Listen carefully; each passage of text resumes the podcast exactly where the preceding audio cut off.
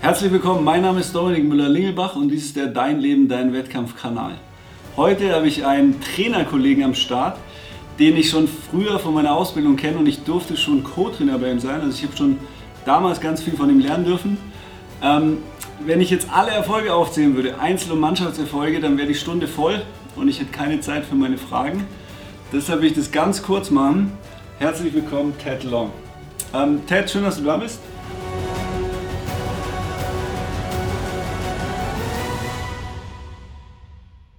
Und ähm, deshalb ähm, stelle ich ganz kurz den Zuhörern, Zuschauern vor, wer bist du, was machst du, dass die so ein Bild von dir kriegen. Ich bin äh, gebürtiger Amerikaner. Ich bin zum ersten Mal in Deutschland in 1963 gewesen. Mein Vater war hier stationiert. Ich war im deutschen Kindergarten. Echt? Ja, und äh, als unser VW Käfer immer zum Kindergarten gefahren ist, sind die Kids hinter unserem Auto gelaufen, die letzten 100 Meter, und haben immer Theo, Theo geschrien. Ja, und damit war Deutschland schon in meinem Herz. Und ich kam zurück 75, war drei Jahre in Highschool in Stuttgart. Dann danach äh, habe mein Studium fertig gemacht in West Virginia. Ich bin Diplom-Informatiker. Mein Vater, damals äh, mein Stiefvater, mein Vater ist im Krieg gefallen, äh, war in Heidelberg stationiert dann kam ich zurück und wuppdiwupp, 37 Jahre später bin ich immer noch da. Aber es quält mir. Ja.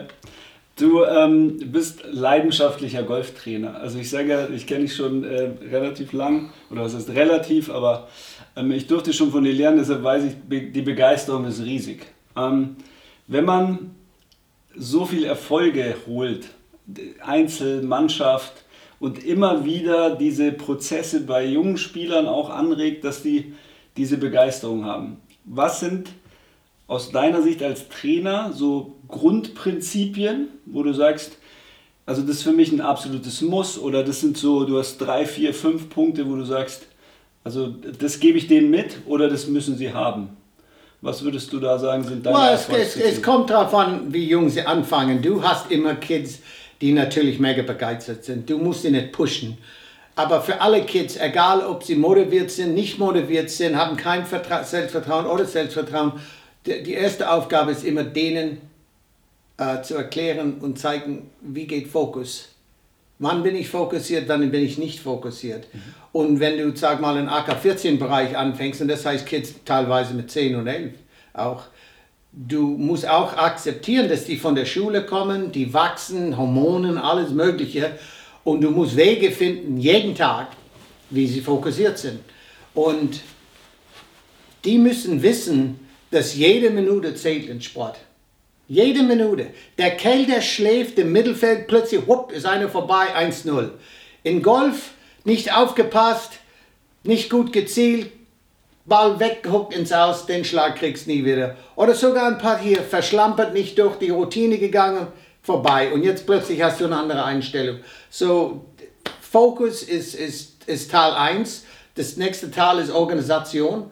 Jeder hat einen anderen Plan, jeder hat eine andere Familie, es gibt auch andere Kids. Dafür musst du auch viel Mitgefühl haben für die Kids und du musst versuchen, mit denen zusammenzuarbeiten.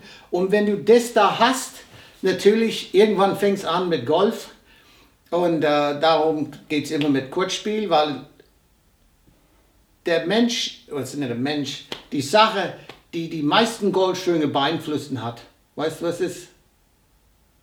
Die Natur.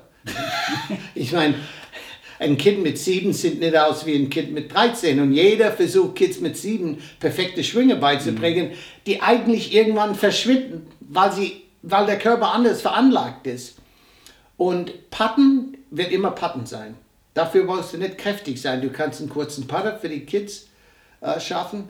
Du kannst dann auch äh, pitchen, brauchst auch keine Kraft. Die werden immer erkennen, die Lage. So, sobald es kleine Kids erkennen, oh, der Ball liegt so, ich muss ihn so spielen. Oder ich bin begrenzt, ich kann auch das und das mit dem Ball umgehen. Wenn du kleine Kids das schon beibringst, du hast einen riesen Schnitt schon gemacht mhm. in dem, was die haben müssen, um gut äh, spielen zu können.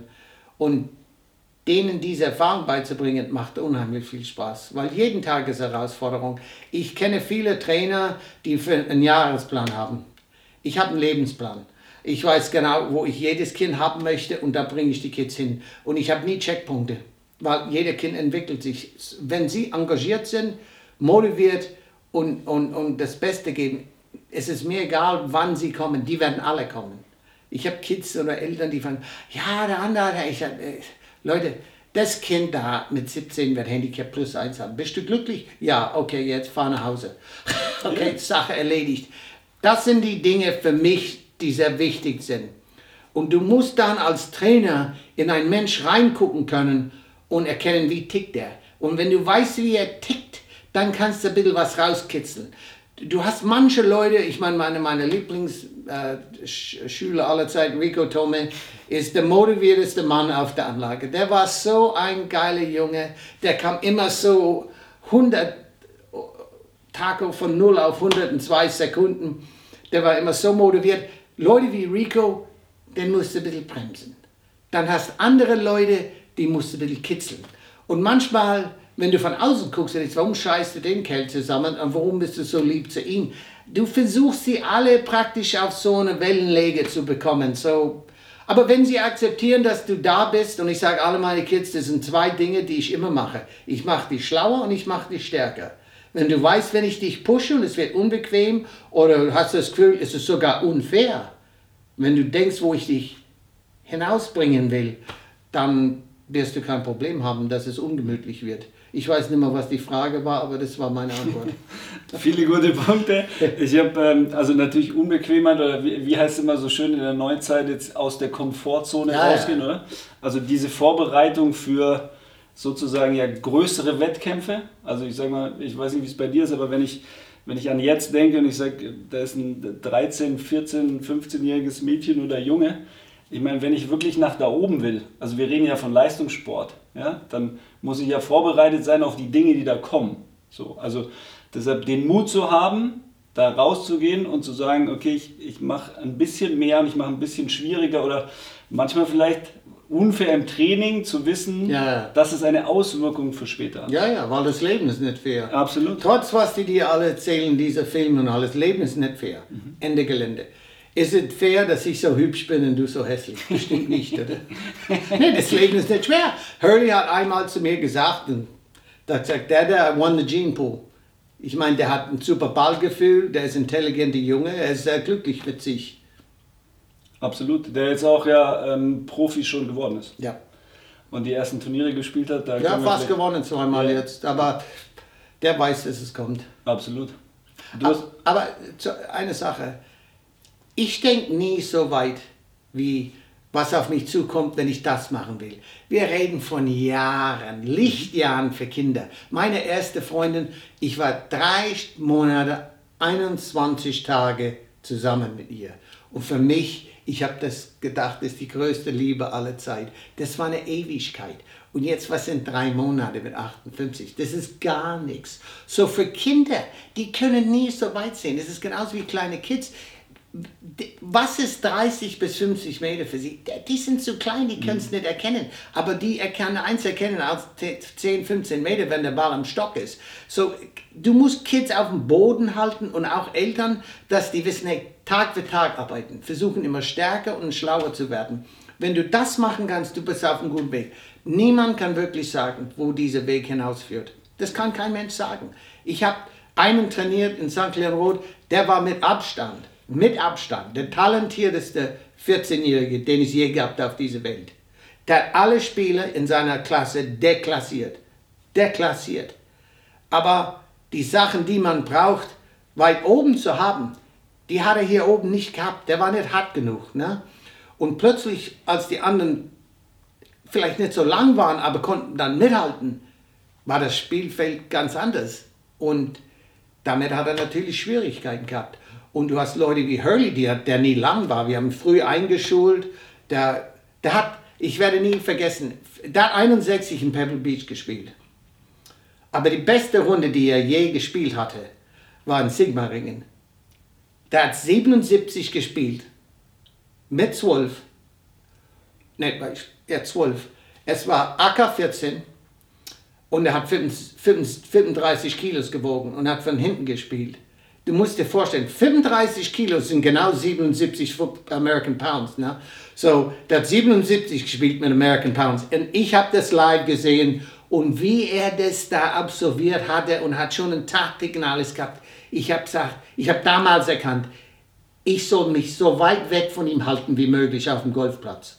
Ab und zu natürlich habe ich ihm natürlich erzählt, dass er nicht Tiger Woods ist und kann nicht 200 Meter übers Wasser schießen. Aber das war schon was ganz Besonderes. So, wenn du Hurley siehst, ich habe auch gesagt, der Spieler, ich habe gesagt, mach dir keine Sorgen, wenn du 16, 17 bist, kannst du wieder mit ihm mithalten. Der hat nicht gezögert. Er hat gesagt, das interessiert mich nicht, wie er spielt. Ich interessiere mich für mein Spiel.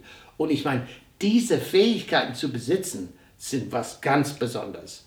Und äh, das sind Dinge, die musst du Kids beibringen.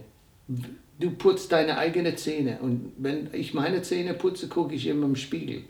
Mittlerweile bin ich nicht so glücklich. Ich denke mir, das kann ich nicht sein. Ne? Aber du putzt deine Zähne jeden Tag, guck im Spiegel und denk, wer bin ich? Bin ich stärker als gestern und so weiter? Und wenn du dann Schritt für Schritt durch dein Leben gehst, du wirst nicht den Satz äußern, ach, wenn ich damals wusste, was ich jetzt weiß, was wir natürlich alles sagen, aber wir sind in der Lage jetzt durch, durch Information, das ist Informa wie heißt das, Informationsrevolution jetzt mit Handys, YouTube, WhatsApp, was es alles gibt. Die Kids sind viel, viel schlauer jetzt, als die vorher waren.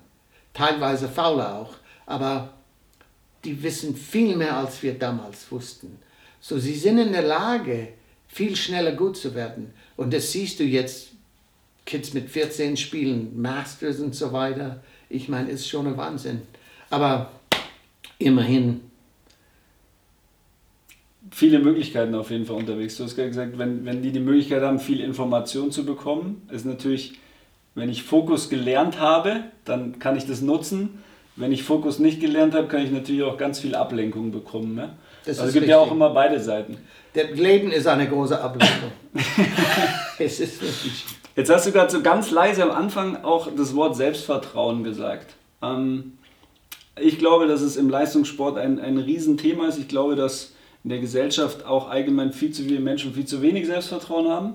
Ähm, wie bist du ähm, oder wie gehst du daran, wenn du sagst, ähm, du hast dann eben Kids vor dir und du merkst, der eine hat irgendwie vielleicht, der kann ein bisschen mehr Selbstvertrauen äh, gebrauchen.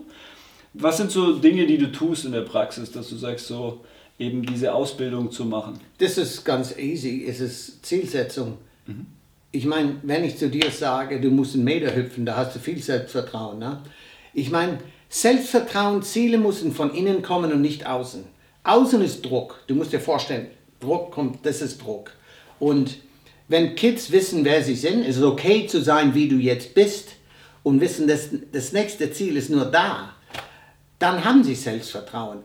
Als Trainer ist es sehr wichtig zu erkennen, der leidet ein bisschen, dann tust du ein bisschen umarmen, du redest mit ihm alleine, du redest mit seinen Eltern darüber, dass sie auch verstehen, in dem steckt viel. Und ich als Trainer gewinne oft viel Aktien bei den Eltern, wenn ich gleich sage, der Junge, Baba, Baba, der hat das Problem, das, das und das. Und ich kann mir vorstellen, in der Schule, ja genau, so ist er. In dem Moment hast du Aktien bei den Eltern gewonnen. Dann kannst du sagen, okay, wir müssen Folgendes machen. Und wenn ich sage, wir, wir arbeiten dann als Mannschaft. Viele Trainer, und ich war auch vorher so, versuchen die Eltern im Parkplatz zu halten und dann hast du deine Zeit mit denen. Aber die Tatsache ist, die haben die Kids 23 Stunden, wo Absolut. du diese nicht hast. Wenn du die dann reinbringst und erzählst denen, ich mag ihn, der wird sich auch entwickeln. Wenn ich sage, in zwei Jahren Handicap 2, bist du glücklich. Ja, yeah, okay, guck, der ist auf dem Weg. Und das sehe ich schon. Und natürlich, wenn du älter bist, Leute gucken dich anders an, weil die denken, ah, oh, der hat so viel gemacht, der muss es wissen. Okay, das stimmt, aber ich habe das auch damals gewusst mit 30, wie Kids sich entwickeln können. Und du holst die Eltern rein und dann plötzlich ist die Stimmung zwischen Eltern und Kind nicht nur golfmäßig, aber auch schulmäßig ein bisschen anders. Und dann musst du natürlich das Kind auch reinholen. Nachdem du ein äh, Verhältnis mit den Eltern aufgebaut hast, da bringst du das Kind auch rein und jetzt sind wir eine Mannschaft. Und dann reden wir offen. Und dann müssen die Eltern auch lernen, das Wort des Kindes zu akzeptieren. Mhm. Weil, ich meine, du kennst mich. ich meine, Deshalb sitze ich hier. ja, ich meine, wenn ich wusste, ich werde Trainer, wäre ich mit Football geblieben. Ich meine, ich war ein Jahr Footballtrainer und ich war sehr erfolgreich. Und dann hab, musste ich entscheiden zwischen Footballtrainer und Beruf und Golf. Und da habe ich gesagt, ah, Golf macht mir mehr Spaß. Wenn ich wirklich wusste, dann wäre ich mit Football geblieben, weil diese Intensität, das gefällt mir. Du kannst auch Footballtrainer viel mehr dirigieren und entscheiden. Als Golftrainer sitzt du da und du denkst, die Deppen versuchst natürlich glücklich auszusehen. Mach dir keinen Kopf, mach weiter. Verstehst du? Und äh, ich weiß vom Hurley, das habe ich vom Hurley gelernt. Ich, der hat in Hildesheim mit Rico Tome gespielt. Und ich, ich habe sogar meine kleinen Kids beigebracht, wie man Vierer spielt, wie man Leben, Leute führt und so weiter. Ich habe Spiele dafür und wir machen auch viel Mentaltraining. Und der Hurley wollte äh, Rico führen und hat ihm irgendwas erzählt. Und mein Lieblingshass ist das Wort nicht. Ne? Vier ist größer als drei und drei ist kleiner als vier. Du kannst Sätze immer rumdrehen. Ich will nach links, nicht nach links. Oh, rechts ist gut hier. Verstehst du? Das, das, das, das, das ändert die Stimmung. Und ich habe versucht, Hurley nach dem Loch was zu sagen. Er sagt, Dada, wenn du glaubst, du hilfst uns hier, du hilfst uns gar nicht, am besten geh ich nach Hause. So, ich habe gesagt, okay, dann gehe ich nach Hause und du kannst dir zu, dass du nach Hause kommst. Ja, mhm. natürlich sind sie nach Hause gekommen. Und als er nach Hause kam, haben wir gesprochen. Und ich habe geschätzt, dass er so stark ist, dass er mir, und das war nicht respektlos, dass er mir seine Meinung sagen konnte.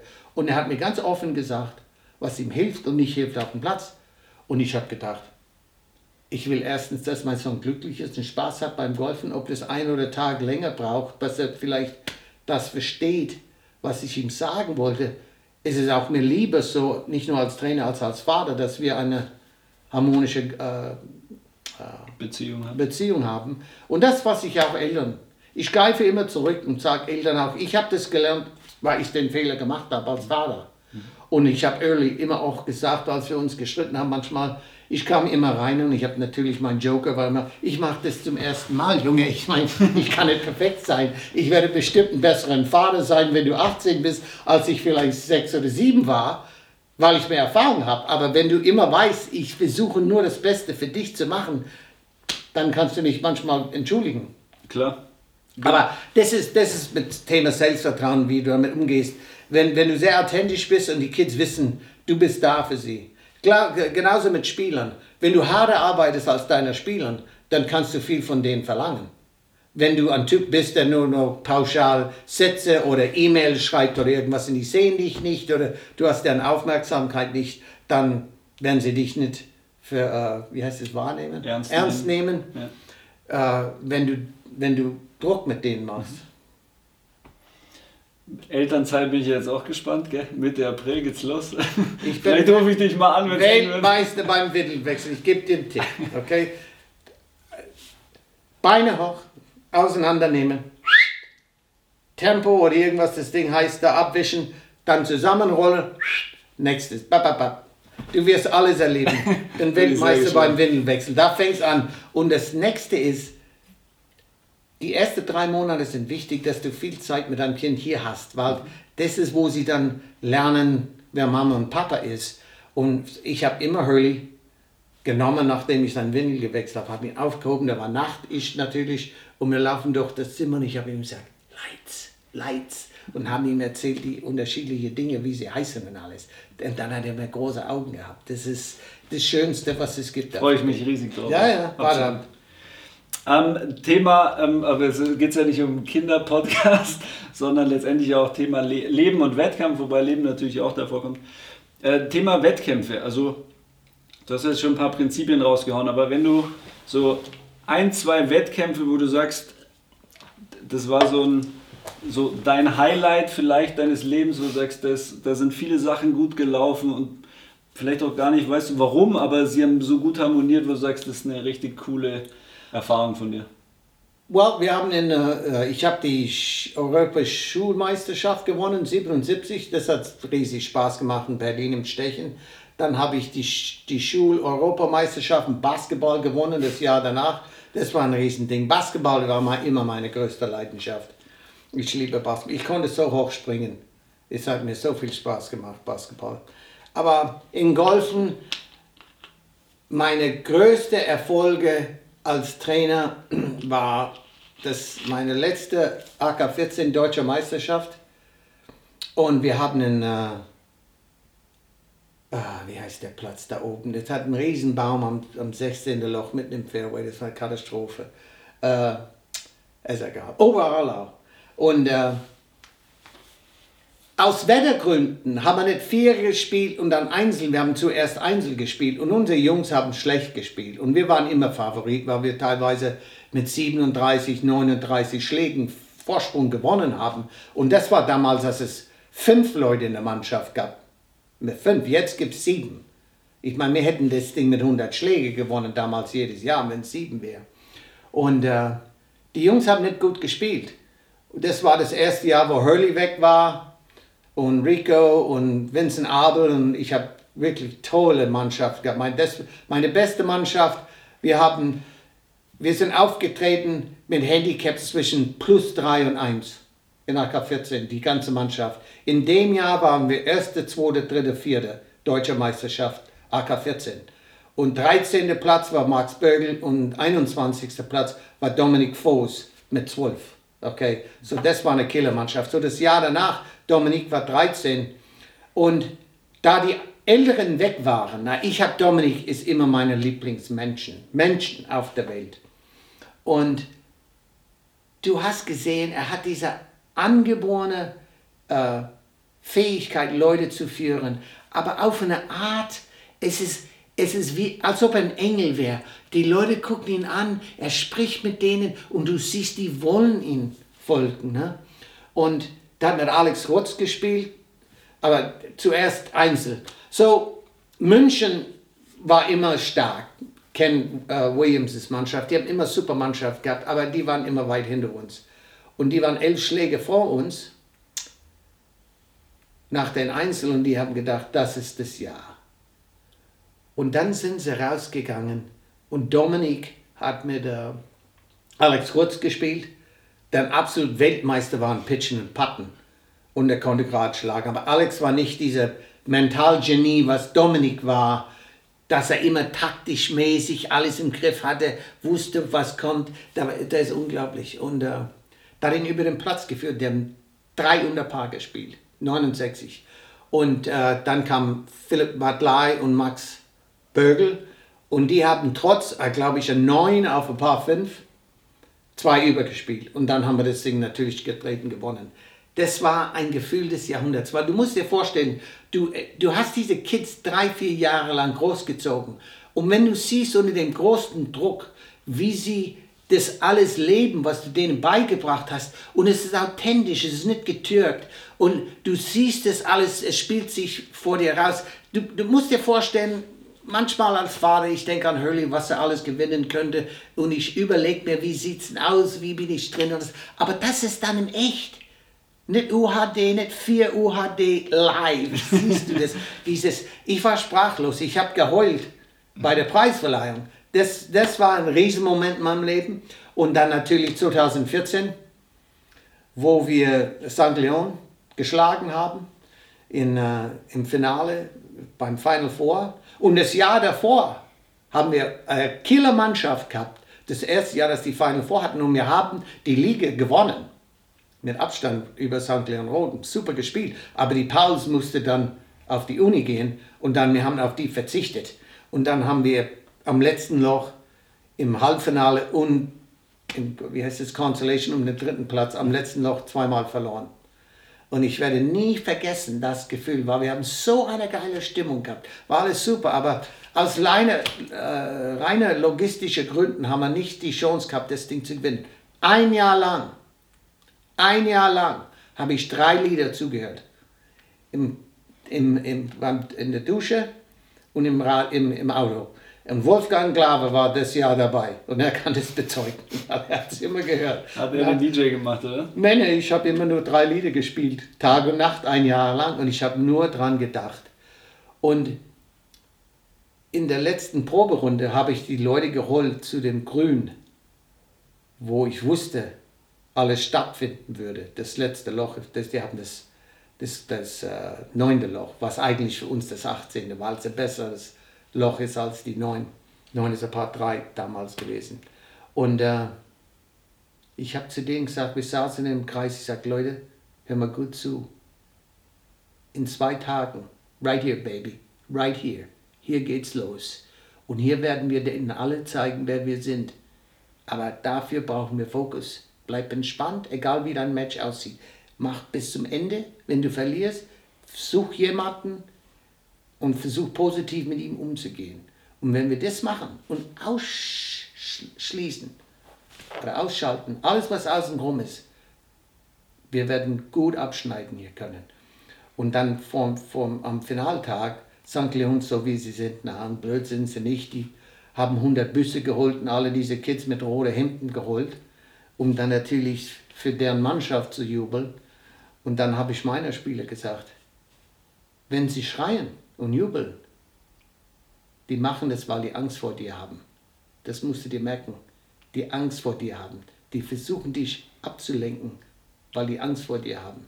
Und ich habe gesagt, ich habe das dreimal gesagt, hör mal gut zu. So, jetzt Vierer gehen 2-2 äh, aus, was okay für uns war. Und dann im Finale lagen wir am vorne hinten, gleich hinten. Und mein Ziel war taktisch, ich wusste, die stellen immer zwei vorne, zwei hinten stark. Und ich habe gesagt, ich muss Hurley einsetzen, weil er mal damals eine Wahnsinnssaison gehabt.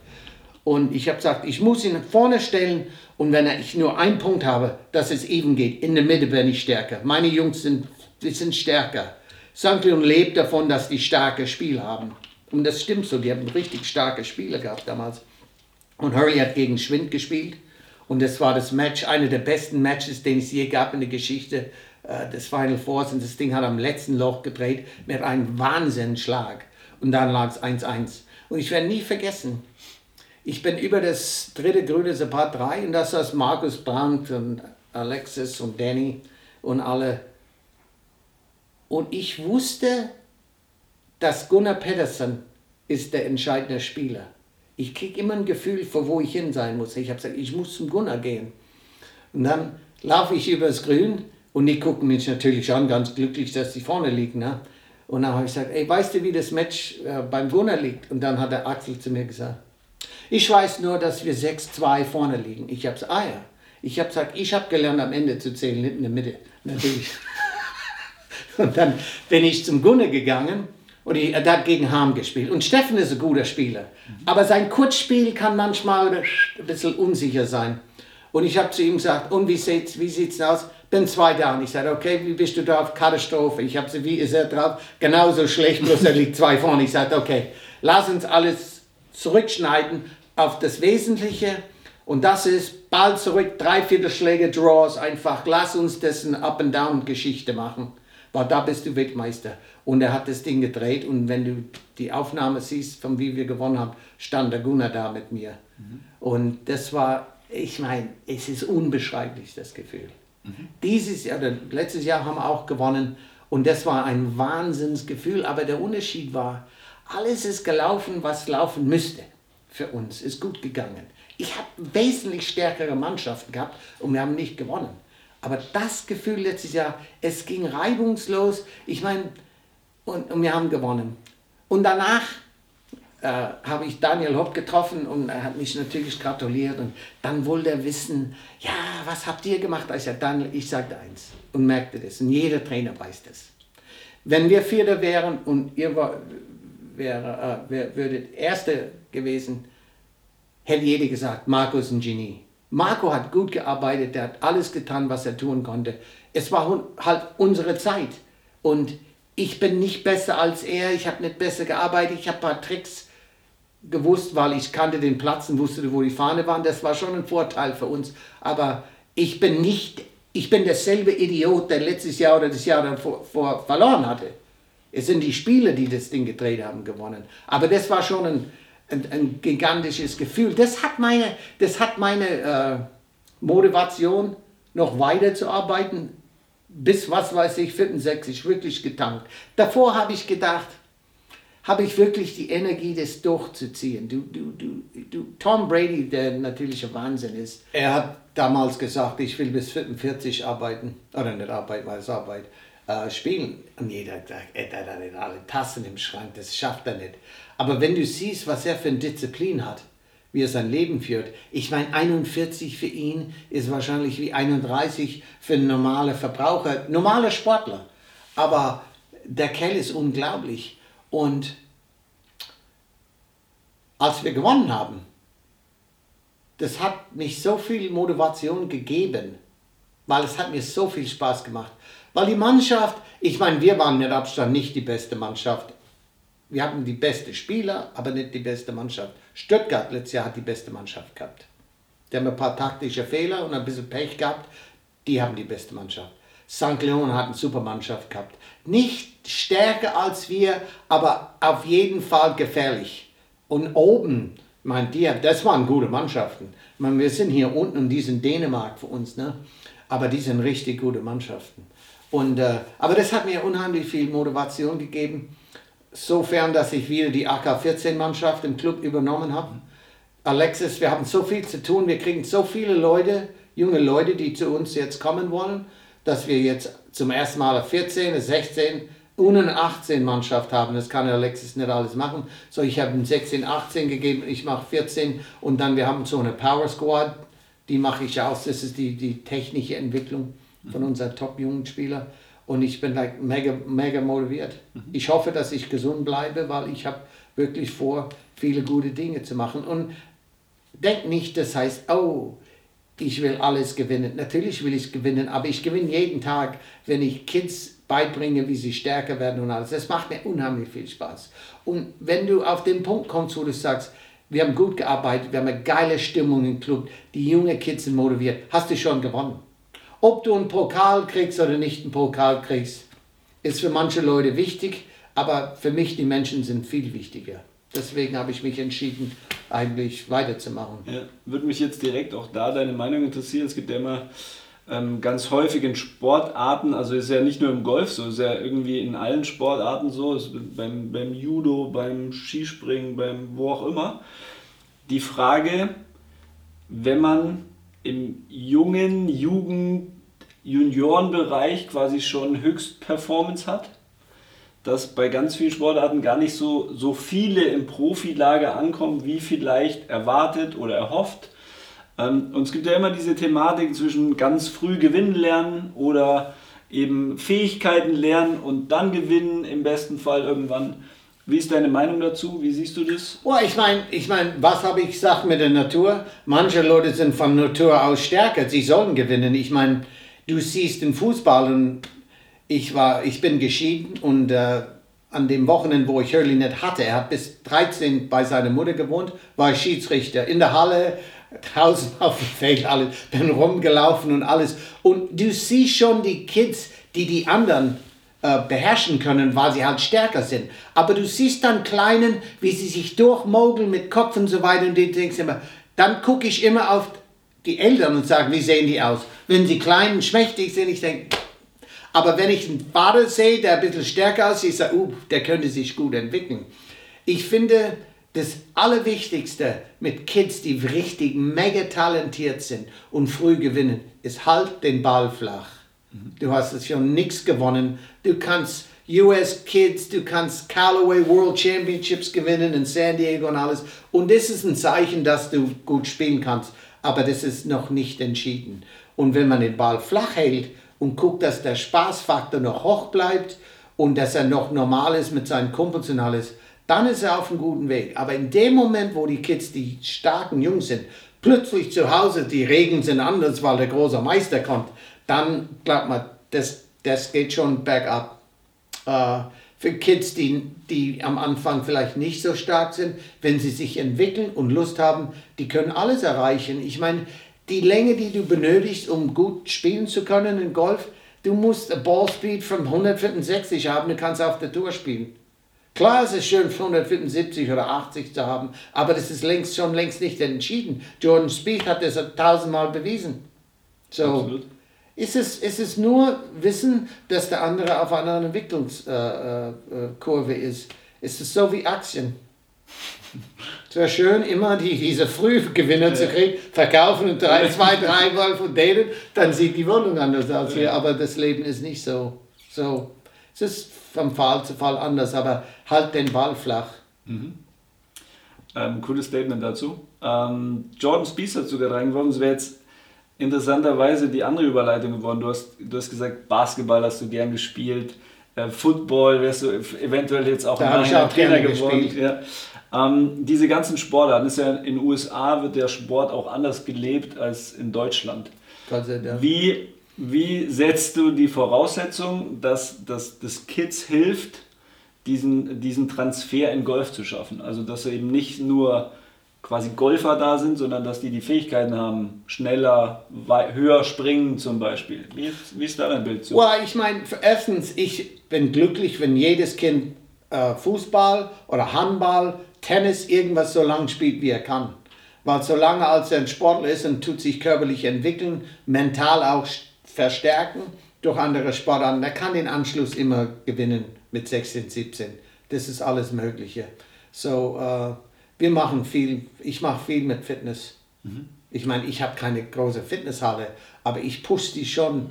Im, im Neben, in Nebensaison pushe ich sie sehr hart. Du kannst Übungen machen, die die Kids äh, stärker machen und äh, auch in Bereichen, die wichtig sind für Golf. Das kannst du machen, du brauchst keine Halle. Ich meine, ich habe damals äh, in den 80er bis 90er Jahren viel gepumpt. Ne? Und äh, ich habe alle Bücher gelesen. Ne? Und ich werde nie vergessen, Pumping, it wasn't Pumping Iron, it was uh, uh, Beef It.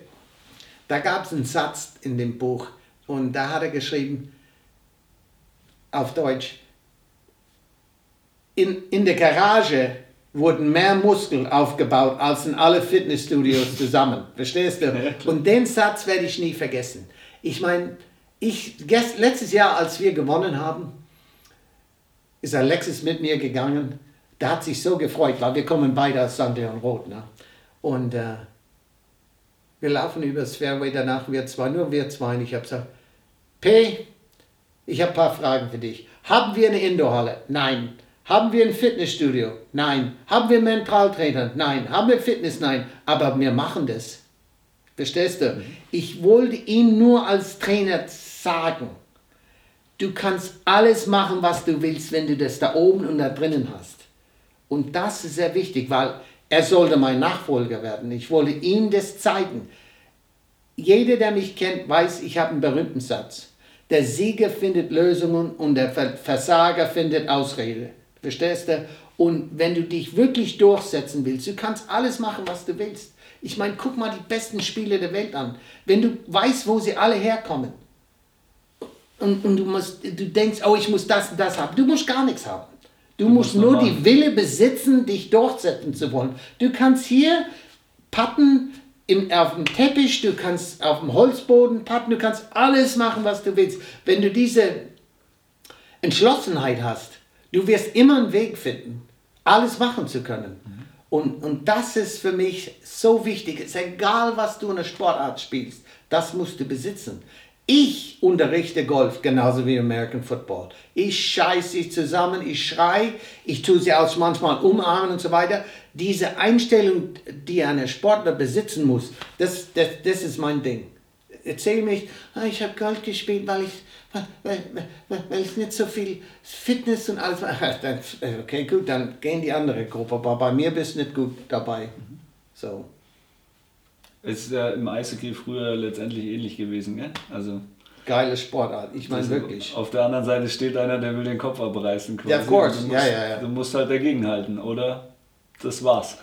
So ungefähr. In Football, der erste Spielzug ist wichtig da steht einer gegenüber von dir. Ne? Und ich hab, bin immer dann, habe immer geguckt während Warm-Ups, wer ist groß, was für eine Nummer hat er, weil wenn du so ein Cornerback bist, wie ich war, du weißt, du hast die mit acht vorne, so ein Wide Receiver oder irgendwas, du guckst sie an, sind sie schnell, wie verhalten sie sich. Und dieser erste Spielzug, wenn der einer schlägt, na, dann weißt du, was er hat. Mhm. Und ein, einer der wichtigsten Momente im Football ist, wenn einer dich zertrümmert oder zwei, drei. Du musst aufstehen, als ob das nichts wäre. Und du kannst es kann wehtun, der kannst nicht, du darfst keine Zeichen von Schwächen zeigen. Und Hockey ist das Gleiche. Ich merke immer, es gibt immer diese Schlägerei, einen Gewinner und einen Verlierer. Aber der Verlierer, der geht da drüben und es juckt ihm nicht. Und der andere weiß das auch. Der weiß, der kommt wieder auf ihn zu. Ich liebe das mit Hockey. Wirklich, ich meine, ich liebe Hockey, ich finde es ein geiler Sport. Ja, gibt es ja immer wieder beeindruckende, gell? irgendwie Lippe genäht am Kopf, Schlagschuss, Puck ins Gesicht und so. Das, und das, aber das sind Medaillen. Ja, genauso wie Soldaten, was hier haben oder hier, Streifen, ja, das sind die Streifen. Ja. Wenn du einen siehst, der keine Zähne hat, dann weißt du, er hat gespielt damals also so. Ähm, ja, wir hatten jetzt gerade ein bisschen technische Probleme. Also die Karte hat irgendwie die Düse gemacht, jetzt haben wir rüber gespeichert und so. Und jetzt geht es einfach weiter. Ähm, wir haben gerade schon zwischendrin wieder angefangen zu sprechen, deshalb, ähm, du hast gerade erzählt, äh, Menschen spielen Dart. Du hast bei Dart bist du eingestiegen. So, als ich noch Zeit hatte, wirklich Golf zu spielen, ich habe jedes Jahr Ziele für mich, mental, technisch und alles gehabt, dass ich immer etwas hatte, wofür ich arbeiten konnte. Und ich meine, ich habe eine Webseite, die läuft super, die kostet viel Zeit, aber es macht mir Spaß. Ich bin auch ein Mensch, der nicht nur körperlich machen ist, ich will auch Dinge drehen im Kopf und das läuft richtig gut. So, ich habe nicht so viel Zeit für mein Golf und dann natürlich da rumsitzen, als wirst unfit und alles so. Bälle klopfen, so wie ich früher hatte, habe ich die Zeit nicht. So, unten im Keller haben wir Darts, okay? Und ich stehe da ewig lang und trainiere, weil ich meine, für mich ist es, ist es ein, ein Weg zu gucken, wie kann ich auch mental besser werden. Und du wirst dich wundern. Du stehst da unten und technisch habe ich alle Videos angeschaut, wie alles machst und alle, alles angeschaut. So, jetzt kommt der Hurley, der ist ein Naturtalent und dann schlägt mich. Ich denke mir, ich, du bist so schlecht. Verstehst du? Ich überlege mir das und ich versuche immer, ich finde immer Parallele heißt das Parallele, zwischen wie du Golf spielst unter Druck und wie du äh, Dart spielst. Zum Beispiel, du stehst da und tu, tu, und du hast das Triple 19 Millimeter zweimal verpasst. Jetzt hast du glücklicherweise zweimal Triple 3. Ne? Mhm. Und du denkst, okay, little more left and this thing landed by Sieb. That's, well, that's a little more left. so, ich denke, dann habe ich letztens völlig gesagt, die selten Fehler machst du in Golf. Nur ein bisschen Ablenkung und du vermeidest statt ausführst. Und ich denke, aber, das, aber ich liebe diese Herausforderung in Darts, weil ich, ich habe wirklich, wo ist Stand der Sache für mich als Spieler, Golfspieler? Wenn ich immer noch der Depp wie früher, der so gut spielt und auf einmal meldet sich ab von diesem Universum.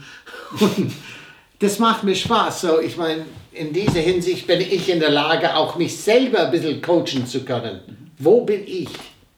Ist ja auch ein Stück weit der Grund, warum ich das Ganze angefangen habe, weil ich glaube, dass die Parallelen, wie du sie gerade genannt hast, quasi überall existieren. Also wenn ich irgendwo gut werden will, muss ich Zeit investieren. Ich brauche Fokus und ich muss die Energie, die ich habe, quasi in eine Sache reinstecken oder in, in mehrere, wenn ich das machen will. Aber wenn ich in einer Sache sehr erfolgreich sein will, dann muss ich natürlich da auch aktiv sein.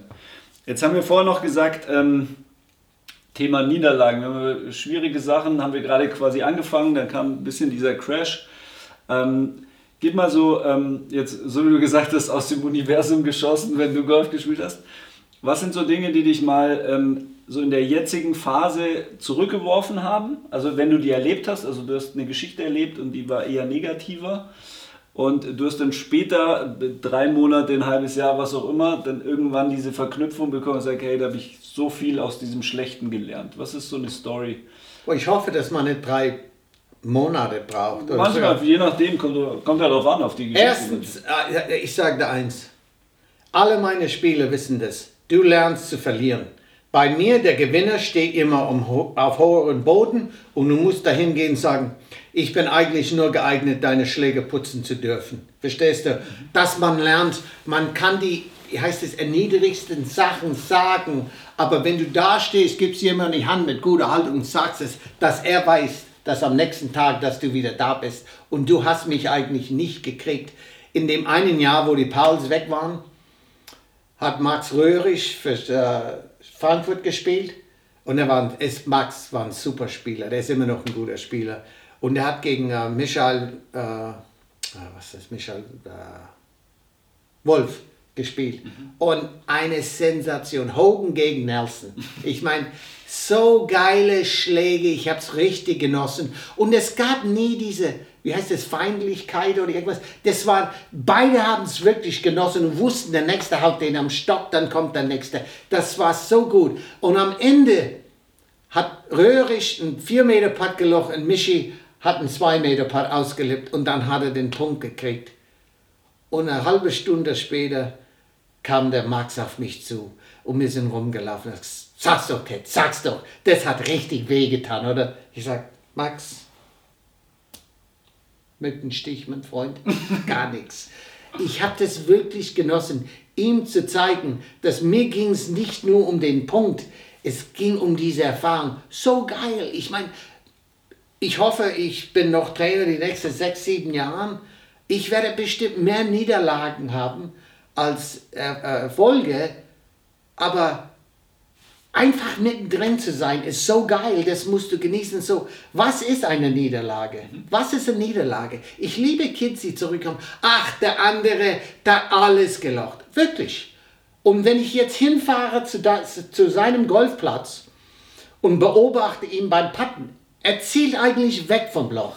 Er versucht sie nicht zu lochen. Ich sagte, Junge, du stehst hier und paddest und er paddet auch. Und es war sein Tag.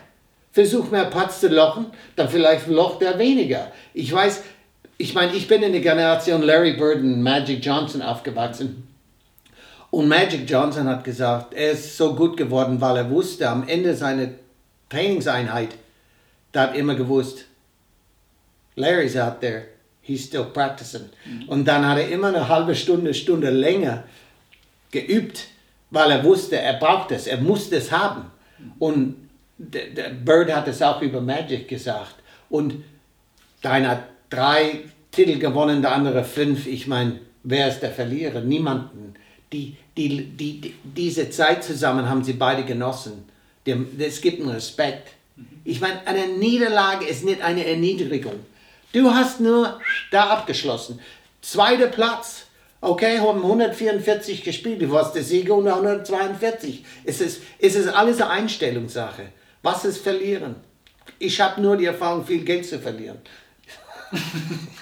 Böse. Aber sonst in Sport, wie kannst du verlieren?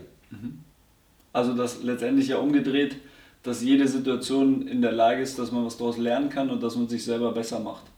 So, oder? Dass man sagt, wenn, wenn du durch eine Situation gehst und hast es nicht genossen, wenn du nicht am Ende, wo der entscheidende Elfmeter kam oder, oder irgendwas, das ist Schuss im Basketball oder ein Golfputt und bist nicht glücklich, dass du da bist mhm. und hast die Chance, das zu drehen, dann, egal ob der Putt reingeht oder nicht, für mich, dann bist du ein Verlierer. Weil das sind Erfahrungen, das kann kein Mensch, kann, 99 Prozent aller Menschen werden es nie haben da mittendrin zu sein. Ich liebe das. Ich hasse vorm Final Four, weil du dann denkst immer, Jesus, so viel Stress und so weiter. Aber sobald es losgeht, bin ich der glücklichste Mensch auf der Welt. Ich liebe das, mittendrin zu sein. Wenn es dann fertig ist am Ende, manchmal ist es da und plötzlich ist es vorbei. Ich weiß nicht, wie ich das beschreiben kann, aber du bist auf so einem Niveau und jetzt kommst du runter. Ich meine, das musst du genießen. Du gibst dem anderen die Hand und what the hell? Ja. Ich meine, verlieren, ich, ich tue mich mit Verlieren und so, solche Dinge gar nicht beschäftigen. Ja. Okay, cool.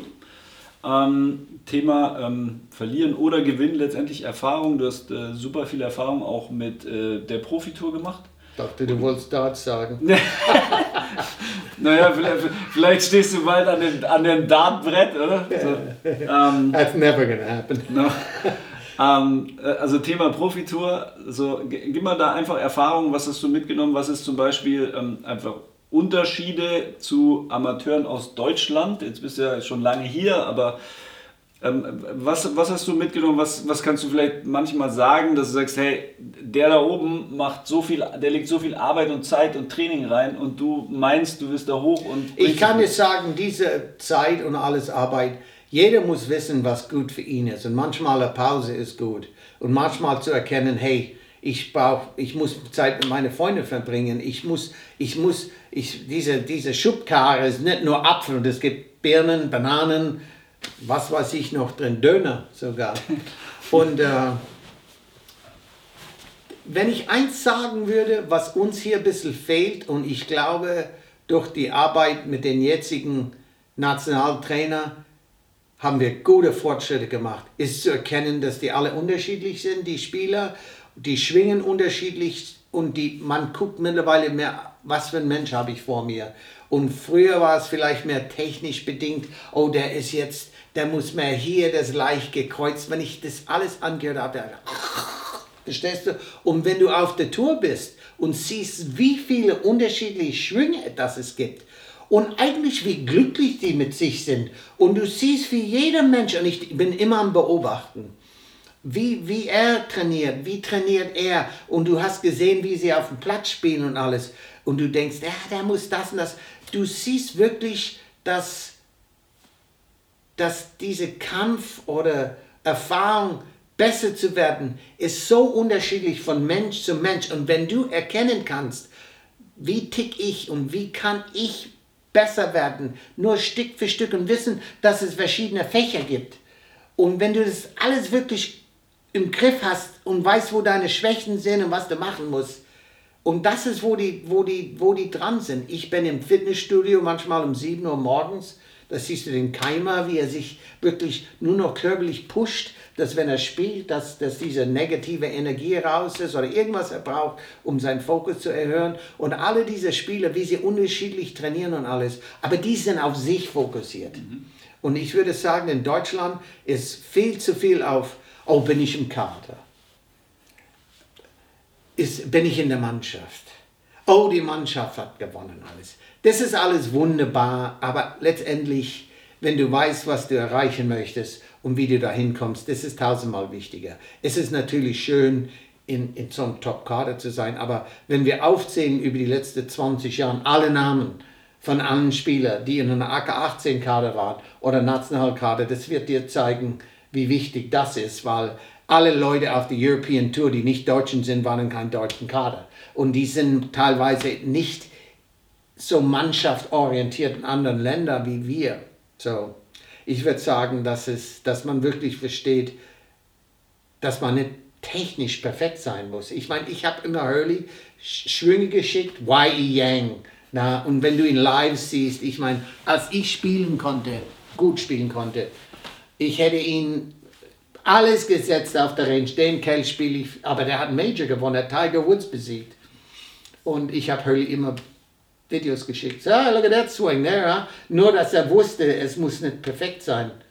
So, ich würde sagen, dass es ein bisschen mehr individuell sein muss und äh, dass du manchmal aus diesen Spur springst, zum Beispiel zu wissen, du musst, ich, ich mag äh, Kinder, die gerne zum Beispiel nach Berlin gehen und spielen AK-14-Turnier oder Österreich oder irgendwas, nur diese Lebenserfahrung ein bisschen früher zu sammeln.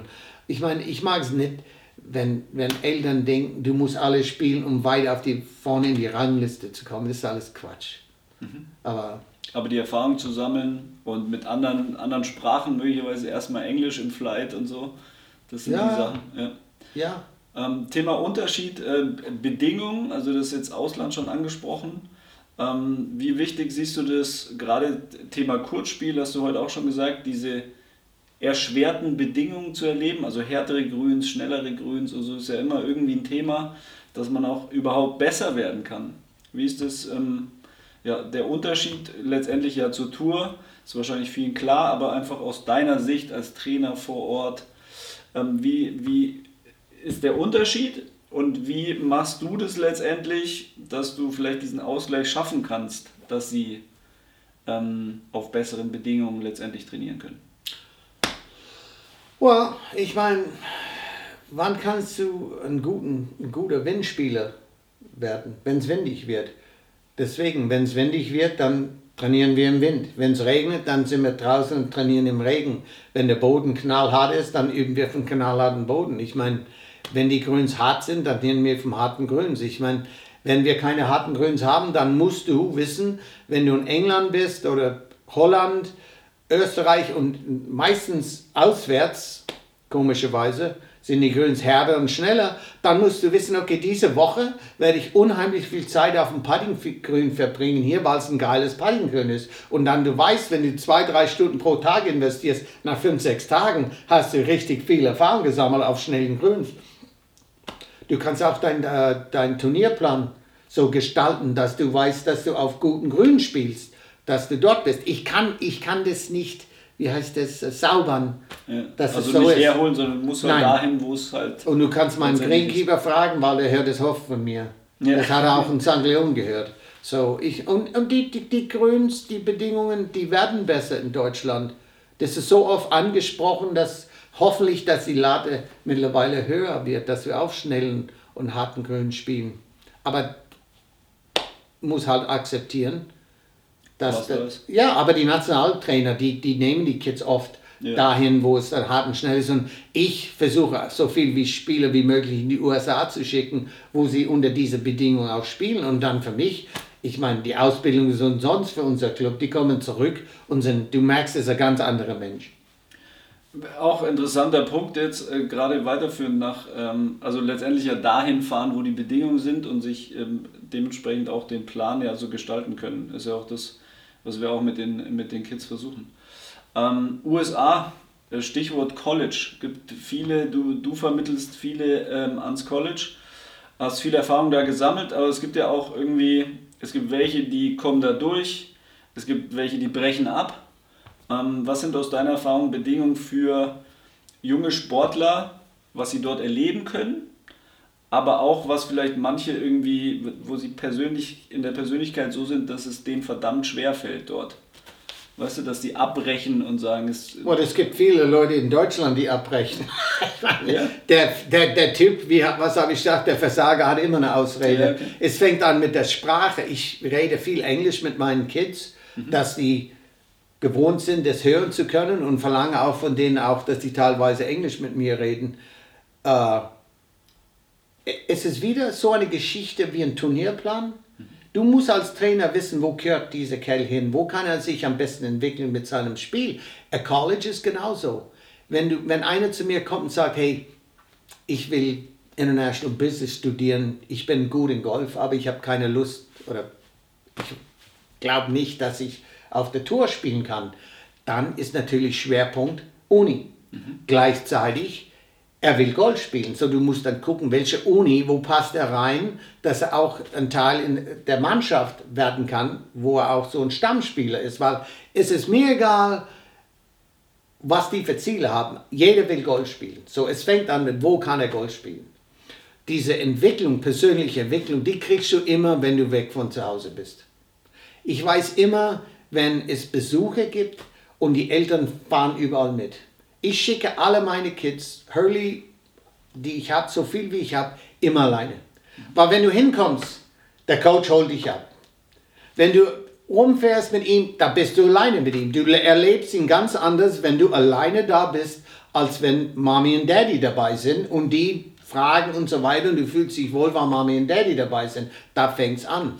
So, ich glaube, ein Mensch, ich meine, du musst dir vorstellen, du liest das gleiche Buch immer, sein Lieblingsbuch, und jetzt kommt ein Buch, was genauso gut ist oder noch interessanter, selbe Thema, und du hast das Buch noch nie gelesen. Da willst du es lesen, oder? Mhm. Weil Leben ist genauso mit Erfahrungen. Du, du, Leute, die immer dieselbe Erfahrungen machen wollen, das können sie wohl von mir aus machen. Aber ich würde behaupten, dass es keinen guten Golfer gibt, der nicht gerne einen neuen Blatt spielt, oder? Absolut. Well, ich meine, College oder ein neuer Ort, wo du wohnst und so weiter, das ist genauso. Und wenn du diese Einstellung hast, du kannst so viel draus machen. Egal, ob du erfolgreich wirst in Golfspielen, also, du kommst zurück und hast eine Menge Erfahrungen, die dir helfen im Leben. Und ich meine, ich versuche so viel Erfahrung zu machen wie möglich. Am liebsten hätte ich ein Privatjet und nur noch rumfliegen. Glaub ja. nee, wirklich. Ähm, Hurley, also wir sitzen ja bei Ted zu Hause, deshalb ähm, Hurley ist gerade noch nach Hause gekommen und äh, hat sich direkt bereit erklärt, äh, noch ein paar Fragen zur Verfügung zu stehen. Ähm, du hast einen, also natürlich erstmal ganz aktuell, du hast einen, großen Wechsel gemacht, du bist jetzt ähm, ins Profilager gewechselt ja. und warst schon ein paar Wochen unterwegs. Gib mal gleich die ersten Erfahrungen. So, wie waren die ersten Wochen also, bei dir? Für mich war es wichtig, dass wenn ich ins Profilager umsteige, dass ich mich äh, wohlfühle und gleich gut spielen kann. Ich bin mhm. allgemein äh, der Meinung, dass wenn man, ähm, also unser Mentaltrainer im Jugendkader hat es so gesagt, die PS auf die Strecke zu bringen. Für mich ist es so, ich bin der Meinung, wenn jemand das Talent und äh, die Fähigkeiten hat, dann ist das Wichtigste, was er mental aus sich rausholen kann. Mhm. Und die Leute, die konstant das Beste aus sich rausholen können, sind die, die, ähm, die, die richtig Guten werden, sage ich mal so. Ähm, oder ihr bestes Potenzial ähm, äh, jeden Tag an den Tisch bringen. Und ähm, das war einfach mein großes Ziel, war es schon immer. Und es war jetzt im Wechsel ins Profilager genauso, dass ich ähm, mental einfach voll da bin und ich bin der Meinung, dass ich das bisher gut hinbekommen habe und äh, ja, macht sehr viel Spaß auf jeden Fall. Okay. Also, also dir war quasi wichtig, dass du gut vorbereitet bist, dass wenn du den Schritt machst, dass die Dinge da sind, um die PS auf die Straße ja, zu bringen. Ja, genau, so könnte ja. man das sagen. Ja. Ähm, auf diesem Weg dahin hast du jetzt ja bestimmt auch viel erlebt. Eine, ähm, eine Sache hat dein Dad schon mal angesprochen ähm, Thema 61 Pebble Beach haben wir gar nicht lang drüber gesprochen, weil er die 77 mit 12 Jahren viel, viel cooler fand. 77 Pounds und 77 gespielt. Aber ähm, Thema College und ähm, US-Erfahrung, gib mal sozusagen deine Erfahrung. Wie war das College? Wie ist es, wenn da 80.000 Menschen dir zujubeln, wenn du eine 61 Pebble Beach gespielt hast? Gib uns ja, das war natürlich ein sehr besonderer Moment. Ich meine, ähm, als ich, ich wusste, dass ich geehrt werde an dem Tag im Stadion, ich habe mich natürlich gefragt, wie, wird, äh, wie werden die Leute darauf reagieren, weil es gibt ja öfters solche Stadionansprachen, wo Leute geehrt werden für diverse Dinge. Ähm, aber es war schon toll, als der Stadionsprecher das erste Wort gesagt hat, sind gleich alle aufgestanden. Das war schon äh, ein unglaubliches Gefühl. Ähm, aber allgemein zu College, ich bin sehr froh, dass ich es gemacht habe. Mhm. Ähm, man lernt halt ganz viele Dinge, mal davon abgesehen, dass man auf tollen Golfplätzen spielt, man bekommt ein Studium, aber man lernt mehr als alles andere mit seiner Zeit umzugehen und ähm, sein Leben in den Griff zu bekommen, weil es wirklich viel ist. Man muss wirklich sehr mhm. viel machen. Ähm, aber wenn man das Ganze geschickt hinbekommt und sein Leben im Griff hat, dann ähm, bin ich der Meinung, dass man das Beste aus beiden Welten mitnimmt, aus dem Studium und äh, fürs Golfen eben auch. Ähm, und deswegen war es für mich ein wichtiger Schritt. Natürlich waren da auch schwierige Zeiten mit dabei, mit verbunden. Ähm, aber ich bin sehr, sehr froh, dass ich es gemacht habe und habe viel gelernt, meiner Meinung nach. Was war jetzt zum Beispiel eine Schwierigkeit, wo du sagst, das war schon eine Herausforderung? Ja, also ich hatte ja, ähm, ich bin früh eingeschult worden in Deutschland, habe dann ein Jahr freigenommen und äh, da war es mir natürlich wie jetzt offen, meine ganze Zeit im Golfen zu widmen. Und ähm, ich hatte so bisschen äh, gedacht, was, wenn ich aufs College komme, dass ich mich einfach komplett auf Golf fokussieren kann. Studium wird eine Nebensache. Ähm, aber es ist eigentlich klar, dass das nicht so ist. Man muss natürlich sehr, sehr viel Zeit auch mit dem Studium verbringen. Dreimal die Woche, 6 Uhr morgens Fitness, das sind so Sachen, die machen nicht unbedingt Spaß. Manche Leute machen das gern, ich nicht.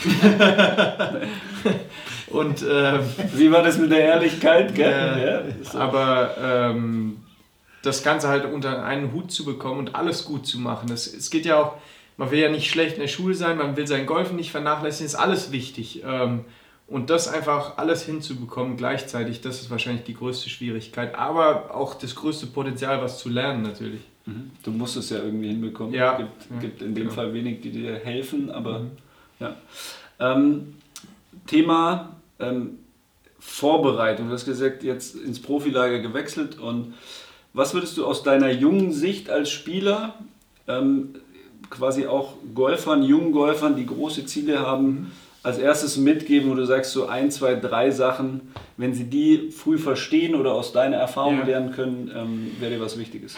Also ich finde, das Schöne am Golfen ist, ähm, es bringt einem sehr, sehr viel übers Leben allgemein bei. Das weißt du sicherlich auch. Ich finde es ja toll, was du das hier machst. Ähm, ich denke, das ist auch eines der Dinge, die du Leuten beibringen willst. Was ich sagen würde, würde ist, dass ähm, permanentes Analysieren ganz, ganz wichtig ist. Wenn man nicht analysiert, kann man nicht besser werden. Wenn man die Einstellung hat, dass ich alles, was ich mache, anschaue und besser machen möchte und äh, wenn ich in einem gewissen Thema Rat von jemandem brauche, dann hole ich mir den. Mhm. Äh, und wenn ich aber in einem anderen Thema mich selber gut auskenne, dann mache ich das selber.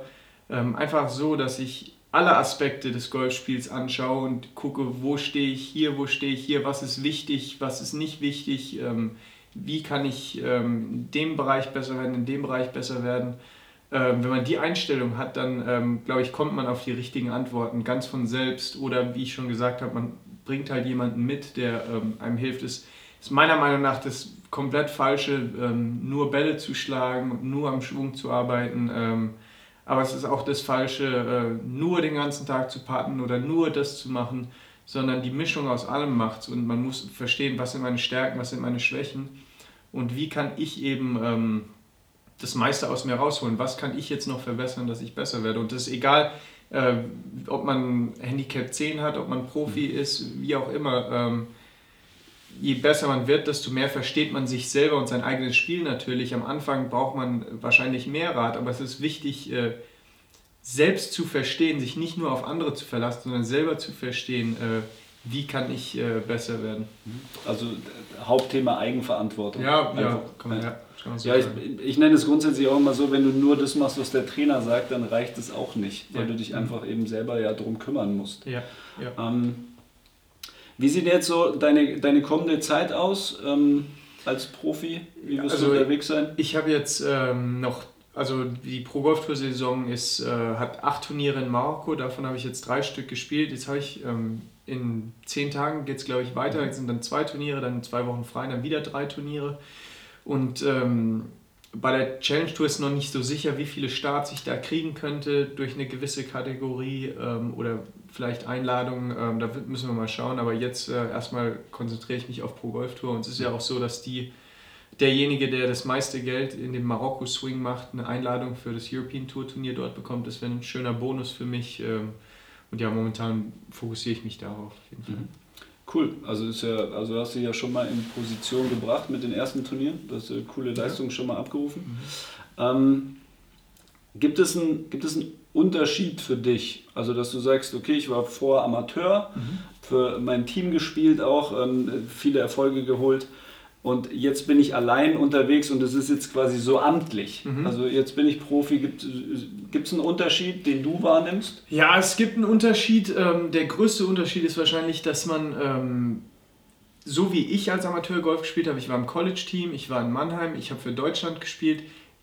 90% meiner Turniere waren alles Team-Events. Mhm. Ähm, und man hat im Hinterkopf dann doch immer, ja, es geht hier ums Team, ums Team irgendwann hat mich das auch genervt, muss ich sagen, weil ich gerne für mich selber spiele, gerne Eigenverantwortung übernehme, wie ich gerade eben schon gesagt habe. Und wenn ich den und den Schlag machen möchte, weil er meiner Meinung nach der richtige ist, mhm. dann habe ich das keinem anderen zu verantworten, außer mir selbst. Ähm, und das ist eigentlich eine schöne Sache, finde ich. Äh, ich mhm. Ähm, bin jetzt froh, dass ich draußen bin, ähm, komplett mein eigenes Ding machen kann, das mache ich gerne nicht ohne Rat von anderen natürlich, aber äh, doch schon ähm, mit mehr Verantwortung. Ähm, ich denke, manchen macht es Spaß, manche äh, finden es gut, andere nicht, aber ich, ich freue mich darüber. Ich finde es gut. Es macht mir aber jetzt schon Spaß. Ähm, in den ersten paar Turnieren habe ich das schon gesehen. Also es ist eine coole Sache. Bist du dann letztendlich auch ähm, allein unterwegs? Also freust du dich, allein unterwegs zu sein oder bist du mit ein paar Jungs, die du eh schon lange kennst, da jetzt dann auch unterwegs? Also ich war die ersten Turniere mit, ähm, mit dem Max Oelfke unterwegs, das war auch eine coole Sache. Ähm, ich denke, es ist, man braucht eine Mischung aus beiden. Wenn ich das ganze Jahr 30 Turniere nur alleine unterwegs bin, ist auch blöd ist auch irgendwann, gar keine Frage. Aber ich bin auch gerne alleine. Ich war schon gerne, schon immer recht gerne alleine. Ähm, das heißt, jetzt zum nächsten Turnier werde ich dann alleine gehen und danach wahrscheinlich wieder mit Max. Das muss ich gucken. Werde ja. ich lernen, was für mich am besten ist. Äh, wird sich zeigen, denke ich. Ja. Jetzt äh, wirkt es alles schon relativ reif. So. Bist ja noch ein junger Kerl, gell? aber da kommen ja schon wirklich gezielte, reife Dinge ähm, äh, aus dir raus. Ähm, was glaubst du, was hat dich so reif gemacht? War es tatsächlich ein Stück weit hat es mit Erziehung zu tun? Hat es mit der Erfahrung zu tun, die du aus dem Sport gesammelt hast? Wie würdest ja. du das einschätzen? Ähm, ja, es hat mit mehreren Dingen zu tun. Sicherlich auch mit Erziehung, aber ich habe. Also, ich habe gelernt, so zu denken, als ich in den jungen Kader gekommen bin, jungen Nationalkader, weil ich, ich war im Satellitenkader, habe eben gesehen, da sind einige Leute, die besser sind als ich. Ähm, und meine Ziele waren schon immer sehr hoch. Es war schon immer mein Ziel, auf der Tour zu spielen, auf der Tour zu gewinnen und letztendlich der beste Spieler der Welt zu werden. Ähm, und ich wusste einfach, okay, wenn ich hier mein Leben vor mich hin lebe und äh, like a candle in the wind bin, dann ähm, gebe ich mir nicht die größte Chance, das zu erreichen. Und ähm, da wusste ich, da sind sehr schlaue Leute, ähm, Mentaltrainern, Ex-Tourspieler und sowas. Da wollte ich einfach so viel mitnehmen, wie, nur, wie es nur geht, ähm, um eben ähm, der bestmögliche Spieler zu werden, der ich sein kann. Und die Einstellung habe ich eigentlich seitdem schon immer gehabt. Ja. Mhm. Um mich selbst, für mich war schon immer wichtig, wenn ich ehrlich zu mir selber bin, dann kann ich auch, ähm, dann kann ich auch ähm, besserer Mensch, besserer Sohn, besserer Freund, besserer Golfer werden. Okay, cool. Äh, Thema Erfahrung, vorbereitet sein hatten wir schon mal. Mhm. Was waren so ein, wenn du jetzt quasi zurückdenkst, was war, was war der coolste Wettkampf, wo du sagst, da, allein wenn du die Geschichte erzählst, äh, gibt es ein paar Goosebumps und so. Was ist so ein Sport-Highlight, wo du sagst, das war schon wirklich cool? Also abseits vom Golfen, als äh, Hoffenheim Bayern die Meisterschaft versaut hat, 2008, 2009, als sie 2-2 gespielt haben in der Rhein-Neckar-Arena, da, da habe ich schon, da habe ich fast geheult, es war sehr schön. ähm, aber auf dem Golfplatz gibt es einige Momente, beim Jugendländerpokal vor sieben Jahren oder sowas, als ich da ein, zwei Putts gelocht habe, dass wir weitergekommen sind jeweils, weil man halt für mehr spielt als nur sich selber, das war schon cool. Zweimal deutscher Meister zu werden, war jeweils äh, ein unglaubliches Gefühl, äh, besonders mit der Geschichte, die bei uns dahinter steckt auch. Und ähm, ja, aber für mich persönlich war natürlich diese, äh, dieses Turnier in Pebble Beach was ganz Besonderes, weil ich ähm, weil es einfach schön war. Ähm, ich hatte davor viel an meinem mentalen Spiel gearbeitet und da habe ich wirklich, ähm, ich hatte den ganzen Sommer gut getroffen und irgendwie habe ich es nicht so ganz zusammengebracht, aber es war eine mentale Blockade eher als alles andere und da war es schön zu sehen, dass wenn äh, der Kopf mitspielt, dass äh, viel mehr möglich ist, als die meisten Leute dran glauben wollen würden. Mhm wie hat Henry Ford so schön gesagt, ob du glaubst, du kannst es oder glaubst, du kannst es nicht, du wirst immer, immer recht haben. Ja, genau. So sehe ich das auch. Ähm, ja. Also muss jetzt theoretisch gar nicht so in die Tiefe gehen, aber was war das so für ein Bereich? Also hat es mit ähm, Thema Zutrauen zu tun, mhm. zu sagen, okay, du hast technische Fähigkeiten und du bringst jetzt auf den Platz oder wie war so die, die Sparte des mentalen Bereichs? Also es, das es gab so ein paar Dinge, äh, die mir wichtig waren die Woche. Nummer eins, äh, ich wollte meine limiting beliefs loswerden. Also, wie ich es gerade gesagt habe, so der Gedanke, ja, klar könnte ich jetzt hier 60 spielen, aber ja, irgendwie glaubt man nicht richtig dran. Aber warum? Warum nicht? Weißt du, wie ich meine? Äh, das war ganz wichtig. Ähm, und dann auch so der, es hat auch mit Zielsetzung zu tun. Wenn man wie, wie du gerade gesagt hast, man ist so gut, wie, wie man denkt, wie man ist. Und wenn man ein Ziel hat, ja, ich will hier einen Top 10 machen oder sowas, dann liegst irgendwann 7, 8 unter und führst und kriegst äh, schweißige Hände, weißt du? Mhm. Ähm, aber wenn du dir, wenn du dran glaubst und der Meinung bist, du bist gut genug, um der beste College-Spieler zu sein, das war mein Ziel, der Nummer 1 College-Spieler zu werden, dann stehst du halt über einem Putt, über einem 3-Meter-Putt, für Birdie um 8 unterzugehen und ähm, wo ich davor vielleicht dachte, ja, wäre cool, wenn er reingeht, na, aber wenn nicht, bin ich immer noch 7 unter, ist auch gut. Da denkst du halt nicht so, weil der Meinung bist, nee, der Putt muss jetzt auch rein, der geht auch rein, gar keine Frage, ich muss jetzt auf 8 untergehen und so ging das halt die ganze Runde. Du lässt nicht nach, machst einfach weiter und es ist äh, eigentlich recht selbstverständlich in der Situation. Dann ist es äh, äh, gar nicht so kompliziert, wie man meinen sollte. Mhm. Cool. Also einfach sich dafür zu entscheiden, eben nach vorne ja, zu genau. gehen, anstatt möglicherweise ein ja. bisschen die Bremse reinzuhauen. Ja, genau. Ähm, ich finde es total cool, ähm, dass du noch kurz die Zeit hattest. Das war jetzt kurz Gerne. und knackig, weil sonst wird äh, sozusagen alles riesig. Ähm, ich bedanke mich riesig bei euch, dass ähm, ihr mitgemacht habt. Ich wünsche euch eine coole Saison, dir ganz viel Erfolg Danke, bei äh, dem ersten Profijahr. Danke euch. Und wenn euch das gefallen hat, dann ähm, lasst mir gerne ein paar Kommentare da oder schickt das Ganze weiter an Freunde, Bekannte, Verwandte, an Golfer. Natürlich zwei Hammer-Golfer hier. Deshalb, ähm, ich wünsche euch eine coole Zeit und bis dann. Und wie es er schon gesagt hat, das Potenzial ist grenzenlos. Ja, also glaubt an euch, geht nach vorne und dann geht's ab die Post. Bis dann, ciao, ciao. Ciao.